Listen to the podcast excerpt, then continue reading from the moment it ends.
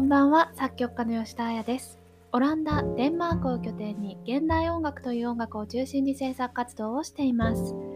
毎週日曜日、日本時間の午後9時よりここ Spotify にて、ポッドキャストを配信しています。大変お久しぶりです。とすごく前のエピソードから空いてしまって申し訳ないなと思いつつ、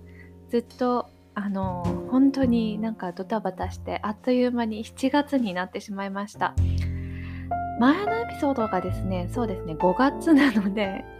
もう1ヶ月半ぐらい空いてしまったんですけれどもちょっとそのエピソードでもお話しさせていただいた通りなんかこう本当に日本に行ったりとかあとその後もこちらヨーロッパに帰ってきて別のコンサートがあったりだとかでそのちょこちょこ間になんかこう次の作品というか、ま次のプロジェクトのための締め切りがタタタタとあったりとかなんかそんなことが続いていて本当にあっという間に7月になっちゃったなというような感じです。でですねなんかもうポッドキャストのこともなんかこう頭の片隅にはあってなんかあ撮って出したいなーって思っているうちにもう日曜日が来ちゃってで変な話これ日本時間の9時に出すってことはまああの最悪でもえっとこちらの日本時間の午前中には撮っておかなきゃいけないんですね。で日曜日の午前中が本当に毎週毎週あっと来てしまああっという間に来てしまってあっなんかあもう日本9時じゃんみたいな出せてないじゃんみたいな感じでもう毎週過ぎちゃって今っていう感じで まあ言い訳ばっかりだったんですがまあ今後えっ、ー、と本当ちょっと落ち着いたので毎週えーと日曜日の9時に更新できるようにしていきたいなと思っています。でですね今日はえっ、ー、と、そのバタバタしていた中で、えっ、ー、と、日本に行っていた時のことをお話しさせていただきたいなと思っています。で、今回日本に帰国させていただいたメインの理由としては、コロラトゥーラソプラノ歌手の田中綾子さんの全国ツアーへの同行、初演の、えーと、発表をするために、えーと同行させていただきました。で、えーと、この全国ツアーはですね毎年行われているもので今年は5月の28日の福岡公演を皮切りに福岡大阪名古屋そして北海道で,、えーと、で最、えー、千秋楽の東京という5公演で構成されているものでした。で私自身は、えーと大阪公演と千秋楽の東京公演にお邪魔させていただきました。で今回はですねと昨年の、えーと、彼女の全国ツアーで発表させていただいた「小さな歌」という、えーと、彼女の移植作品があるんですけれどもその作品をプロローグとした、えーと、連作「センティット」という作品を書かせていただいて新たにそちらに2曲、えー、と追加する形で発表させていただきました。でそうですね。正直なところ昨年この「小さな歌」というプロローグの作品を書かせていただいた時にはこういう連作になるというところまでは想像していなくてまあでもあの香りだとか音楽だとかまあ彼女が持っているものあとは彼女から私が想起するものみたいなものを中心に作品を書かせていただいたのでじゃあそれに何かもう少し付け加えてせっかくなら連作にしませんかというようなお声がけを今回いただきまして2曲新たに書かせていただいたような感じです。で今回はですねその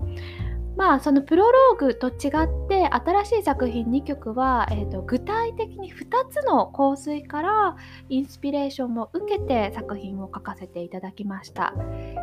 で1つ目の作品のタイトルがえ、ー、と、ラ・ビクトワール・サモトラケという、えーと、タイトルになります。で、これはそのままこの名前の香水が存在するんですけれども、その香水から、えーと、インスピレーションを受けて書かせていただきました。で、もう一つの、えーと作品の名前がグリというんですが、これもまた別の香水の名前でして。でそこからインスピレーションを受けて書かせていただいたんですがこの2つの香水は、えーと、田中さんご自身から、えーと、教えていただいてまあ、彼女が個人的な思い出がある2つの香水ということであじゃあぜひそこからということでインスピレーションを受けて書いたものになります。でですねえっ、ー、とまあ、香水から何かを得て作品を書くっていうのは私自身今回が初めてでで、まあ、香りとか香水っていうのは私自身すごくこう何かこう日常的にこう意識して何かをしているということは実はあんまりなかったんですね。まああの面白いなっていうなんとなくのふわっとした興味本位興味はあったんですけれども何かこう自分自身がすごくこだわって何かしてるとかすごく香水に詳しいことっていうのは実はなくてですね今回の作品のオファーをいただいた時に初めてちょっと香りっていうものだったりだとかあとはま香水プロダクトになっているものについてちょっとあこんなことが起きてるんだなとかこういう成分はこういう効能があるんだなとかまあちょこっとですけれどもあのちょっとリサーチをさせていただいてで実際に本当にいろんな香水を香りにいろんなところに出向いたりだとかそういうこともしつつ、えーと、作品に向き合いましたね。で、えーと、この1つ目の香水と2つ目の香水は、えーと田中さん自身に、えーと、お知らせいただいてっていうことを先ほど申し上げたんですけれども大変面白いことにですねこの2つの香水はすごく似た成分が入ってるんですよね。で彼女自身がすごく意識していたというわけではないとは思うんですけれどもおそらく彼女が本能的にいいなと思う香りにはその成分が入っているというような感じかと思います。でその成分っていうののあの類似がすごく私は面白いなと思ったのでこれをどうにか音楽化できないかなというのとその類似成分を持って音楽自体に何か一貫性を持たすことができないかなというふうに思いました。で今回の作品は連作ということなので、まあ、香りと音というのをテーマにした連作ではあるんですけれども、まあ、その中でもそれぞれの、まあ、成分により意識を持ってじゃあこの成分だったらこんな音この成分だったらこんな音みたいな感じでまあ簡単に言うとオペラっていうライトモチーフのような形で、えーと連作は作らせていただきました。でライトモチーフというのが何なのかとざっくり説明しますと,、えーとまあ、オペラって登場人物が何人かいますよね。でその登場人物がそれぞれ決まったメロディー音楽を持っていて登場する時に私ここだよ私これだよっていうのを分かりやすく示すために音楽的にメロディーだったり、まあ、ハーモニーが割り振られていることというのを言います。であの今回の場合はその似た成分があるということでまあえっ、ー、と最初の曲で香った香りがまた違う曲でも香るようにふわっとこうなんか記憶が蘇るような形になればいいなと思ってハーモニーだったりちょっとしたメロディーのようなものでこう回帰をさせるような作り方をしています。でですねまあ実際にコンサートを私自身が聴いてとか演奏を聴かせていただいて思ったこととしては今回のコンサートでは実際にその香りを香るっていうことは、えーと、ないんですよね。本当に普通のコンサートでただ、えーとまあ、香りと音の作品ということで私自身もそうですしおそらく多くのお客様がちょっとこう普段意識していないような五感の研ぎ澄ましをしながら聞いていただけたんじゃないかなというふうには思います。でですね、あの照明等々も結構落としていただくようなオファーをさせていただいて各会場で本当にあのいろんな方のご協力をいただきながらできるだけこう視覚というものを遮ってあの普段なかなかこう研ぎ澄ますことのないようなあの鼻嗅覚と聴覚耳にフォーカスした作品にしたいなと思いました。で、えーと、私自身が単純に思ったのはうーんと私自身はもちろんですけれどもその香水が何かっていうのを分かっていてそれを嗅いで作った。でその匂いっていうのも記憶として残っててじゃあいざ音楽として聴くっていうような、まあ、プロセスを踏んで初演を聞いたので何て言うんですかねなんかこう音楽だけを聴いた時にどこまでその本当の香りが自分の記憶の中で蘇ってくるのかなっていうのが私自身本当にとても興味深くって、まあ、それがこういわゆる私が目指していたところに近いのかなと思います。うんとまあ自分の作品を聞いた時にああの香水のこの感じがこう自分の体で味わえるなとかその香りを嗅いだ時の自分の体の感覚に近いような状態がこの音楽を聴いた時に蘇るなみたいなことっていうのをちょっと目指していてで私自身が制作してさせていただいた時っていうのは実際に紙の上で音符を書くという状態でしかなかったんですけれども、まあ、今回そのコロラトゥーラソプラノの田中さんとピアニストの山中敦さんに演奏していただいたその状態音楽になった状態を自分が体感することでなんかこう本当にうーん自分の記憶にもう一回意識的に音を持って戻るみたいな、えーと、経験ができたら面白いんじゃないかなと思っていたんですね。でやっぱりそれって本当にこうどうやって音楽を作っていくかどんな風に表現するかってところをとってもやっぱ大事にしたいなと思っていてそれは私が生きている間だからできることの醍醐味だなともいつも思うんですけれどもまああのツアーが始まる前にも、えっと、ウィーンとですねこちらオランダをつないで田中さんと何度もやり取りをさせていただきましたし実際ツアーが始まる前にも日本の現地で山中さんと田中さんとリハーサルをさせていただいたりだとかあとはですねまあ、ツアーが実際始まってからも、まあ、こう回を重ねるごとに何か新しいこう要素を持ってたりだとかあとは会場によってこうだよねとかあとはまあ私自身がちょっと面白いなと思っていたのは結構その時期って梅雨に入る前とかだったのかな？で梅雨にちょうど入って最後2公演とかそういう感じだったのでなんか私自身も久しぶりにこう日本の湿気みたいなのを体感していてじゃあ香りってきっとこういうイメージだよなとか香りってこうあったら嬉しいなみたいななんかこう香り自体の位置づけが自分の中で変わってきたような感覚っていうのがあってでその最終公演ではじゃあこういうのこういう香りが音でするといいなみたいなまあすごく抽象的な言い方にはなってしまうんですけれどもツアーが始まってからも田中さんと何度もやり取りをさせていただきました。でそれは本当にまあ音楽自体その音をどうするかとかこういう歌い方にしたらこういうことになるんじゃないかとか、まあ、あとは全体を見てとかっていうこともそうですしあとはですね今回の作品を聴いていただいた方はちょっとわかるかなって思うんですけれども今回大事にしたかった瞬間とか、えーと、時間っていうのが音がない瞬間っていうのをすごく大事にしたいなと思っていて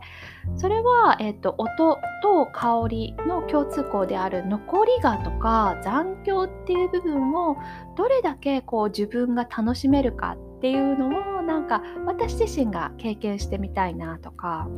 なんかそういう余白を意識的に持つっていうことをなんか作品の中でやってみたいなと思って無音の時間っていうのもあのかなり意識的に作ったんですね。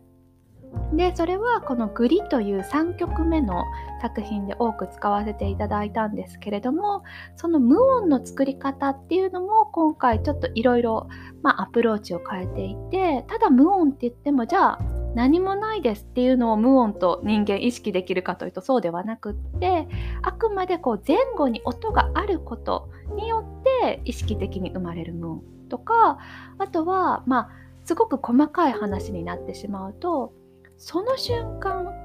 何か視覚的には動いているものがあるかとか本当に視覚的にも止まっている無音なのかとか息までをも止めてしまうようなこう呼吸することを忘れるような無音なのかとか本当にいろんな種類の無音があるなと思っていてでそういういろんな種類の無音っていうのも実際楽譜上に書かせていただいてで、えーと、田中さんと山中さんにお伝えしてこういう意味があっての無音なんですっていうところまでをお話しさせていただいて各会場でトライさせていただいたような感じになります。でそのツアー中に先ほど申し上げたように何度も何度もちょっと2人とお話し合いをさせていただきながら、まあ、次につながるようなアプローチを試みてはいたんですけれどもやっぱりその無音の瞬間っていうのが私自身大阪で聞いた時とその千秋楽の東京で聞いた時と感覚としても結構違いましてまあそれは自分のその時の心情だったりだとかまあコンディションみたいなものもあるしあとは会場自体が持つものと会場にその日来てくださったお客様が生み出したものみたいなものも含まれるんだろうなっていうのは本当に肌身で感じましたね。なのでなんかこううーんなんかその緊張感って一言に言ってもそのまた緊張感も違うしなんかその瞬間にじゃあ誰かがちょっと咳払いをしてしまったから変わるとかそういう話でもまた別になくってなんかこう本当にあこの瞬間だからこの場所だから今だから生み出されたものだなっていうのがその音がある瞬間以上に感じられたっていうのが私にとっては結構面白い体験でしたしあ生きててよかったってちょっと思いましたね。なんか生きててこれが体感できるって幸せだなというか、まあ、自分の音楽を聴いて幸せだなというのもなんなんですけれどもなんか、うん、書いてない時間をこんなに感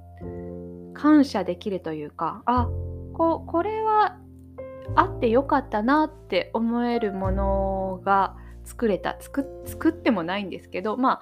あのできたのは面白かったなと思います。でそんな感じで5月の終わりから6月の10日の東京の千秋楽まで本当にたくさんのお客様に、えーと、作品の初演を見守っていただきながら、えーと、日本で作品を発表させていただいて私自身そうですねなんかこう田中さんとの出会いがあってから本当にこう作品を日本に持って帰らせていただける機会が増えて本当にそれは彼女に感謝しています。でこれまで私は何度かこういうあの Spotify のえー、ポッドキャストとかでお話しさせていただいてるんですがなかなかこう私自身が、えー、ヨーロッパに来てからあの日本でがっつり作品を発表させていただくってことがなくってうんなんかこうやっぱりどういうお客様なのかなとかどうしたら喜んでくださるかなっていうのはすごく意識して毎回書いてるなって改めて思います。で芸術作品っていうのはそういうものを全く排除して制作するアーティストもたくさんいるんですよね。で別にそれが悪いとかこっちがいいとかどっちがどうっていう話ではなくって、まあ、表現っていうものに対するアプローチの違いなのかなっていうのは思います。まあこれがどういう場所であれ誰が聞く誰が見るを意識せずにこれはこういうものであるっていうような表現の仕方ももちろんあると思いますし私はそうではなくってどんな人が聞いてくださるかなとどんな場所ならどうなるかなっていうのをすごく意識しながらである意味それはまた迎合とは違ったなんかこう溶け込みっていうのかなというかまあそういう聞いてくださる方との距離とバランスはすごく意識して測りながら制作はしているなと思いますね。で私の死後とかあとはじゃあこれが初演じゃなくなった時にじゃあ次アメリカで演奏されます。フランスで演奏されますってところは私自身が今からコントロールできることではないですし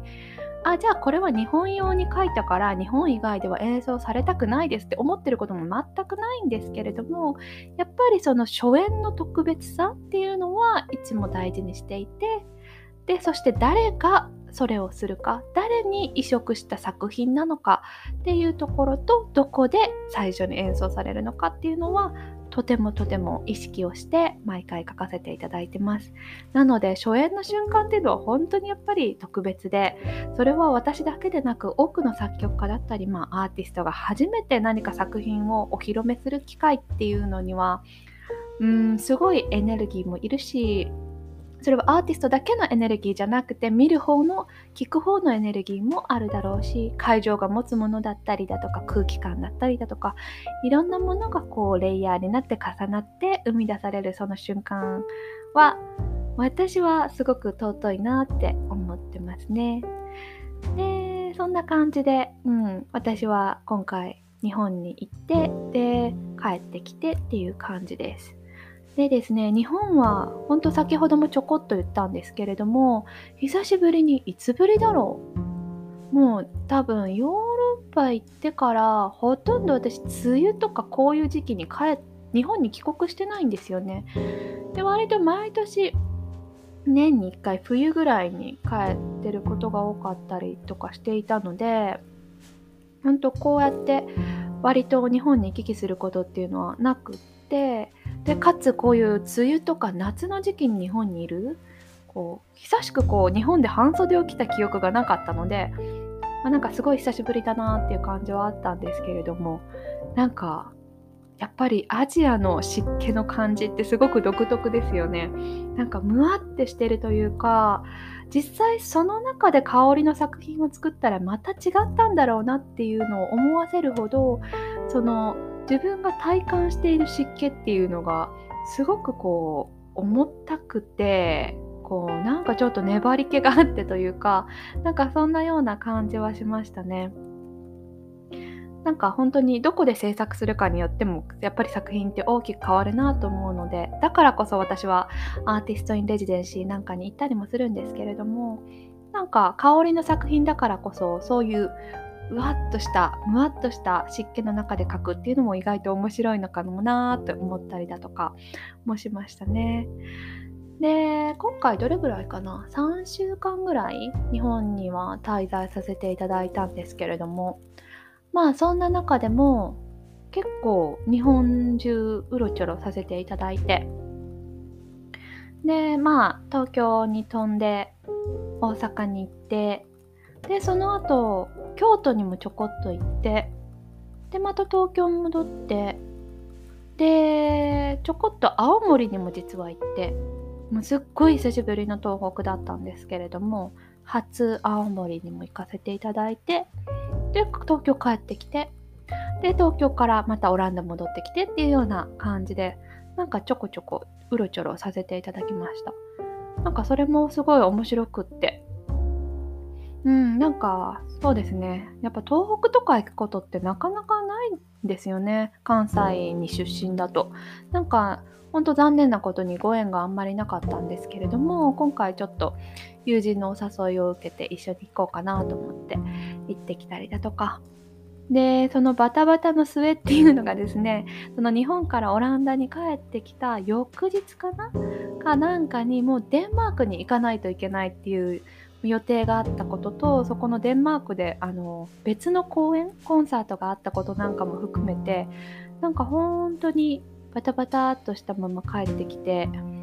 スーツケース開けて必要なものだけ取り出してまたパッキングしてでデンマークに行ったみたいななんか今何時？みたいな なんかどこ？みたいな感じの1週間が結構あったのが本当になんか時間感覚を狂わせてあまだ6月かみたいな。なんか全部が終わった時にもうせもうもうなんか夏終わったみたいな気分になっちゃってちょっと燃え尽きてたんですけれども。そのデンマークでの公演の話はえーと、次のエピソードでかな。ちょっとお話しさせていただきたいなと思っています。その、えーと、デンマークでの公演はですね、えーと、すごく有名な現代音楽祭に、えー、と参加させていただいたものなのでまあ現代音楽っていうものにあまりあのこうえっ、ー、と何て言うんですかねリレーションあのそんなに普段聞かないなっていう方にもあの少し楽しみを分かっていただけるようなお話にしたいなと思っています。で今回作品を発表させていただいたのもいわゆる現代音楽というものにはなるんですけれどもなんかこう分かんないなってていうその感覚を本当に私はそのままお持ち帰りいただきたいなと思っていましてあこれがこうだからこうだとか。で私がさっき言ったようなあじゃあ成分がメロディーになってるからあこの成分がもう一回あるからこのメロディーが返ってきてるとかそういう分析っていうのはあくまで全く必要なくてですね。特に今回の香りの作品なんかはあ